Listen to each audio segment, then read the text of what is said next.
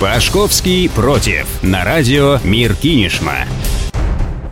Здравствуйте, друзья! Спасибо, что настроили ваши приемники на нашу частоту. Мосгорсуд оставил без изменений решение Таганского районного суда о блокировке мессенджера Telegram в России. Хотя многие все же надеялись на благоразумность судей. Telegram будет оспаривать это решение. Кроме того, представители мессенджера намерены подать иск в Европейский суд по правам человека. Но для этого нужно пройти все судебные инстанции внутри страны. Россия, кажется, могла, но упустила свой шанс стать страной, которая выработает механизмы взаимодействия IT-компаний с правоохранительными органами и найти баланс в том, как обеспечить национальную безопасность, не затрагивая при этом интересы граждан. Каждый раз, когда я думаю о том, что блокировка Телеграма на самом деле это не борьба с мировым бандитизмом или каким-то еще древнейшим злом, чудесным образом вырвавшимся откуда-то из гробниц пустыни, а примитивная месть, месть за то, что Павел Дуров не пошел на уступки, не отдал ключи, не продал акции и в очередной раз не лишился своего детища, мой внутренний Чичваркин выпивает залпом бутылку просекка. Ведь что-то мне подсказывает, что дело на самом деле не только в доступе к секретным личным чатам и вашей обнаженке, а гораздо глобальном, сакральном и чуть ли не тамплиерском. Но речь сейчас пойдет совсем не об этом.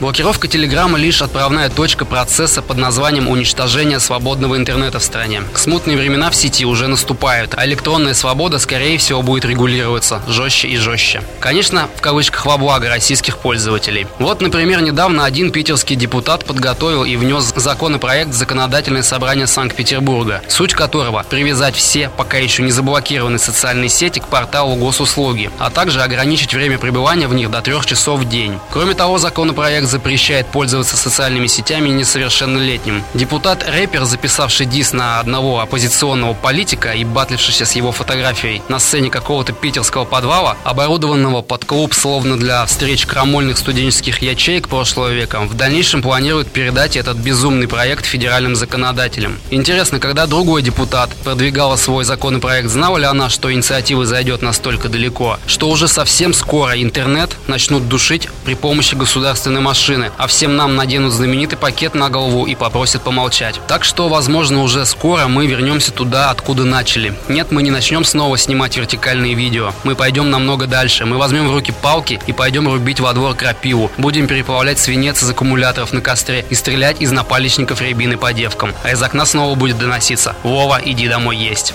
В общем, я против ограничения свободы в интернете.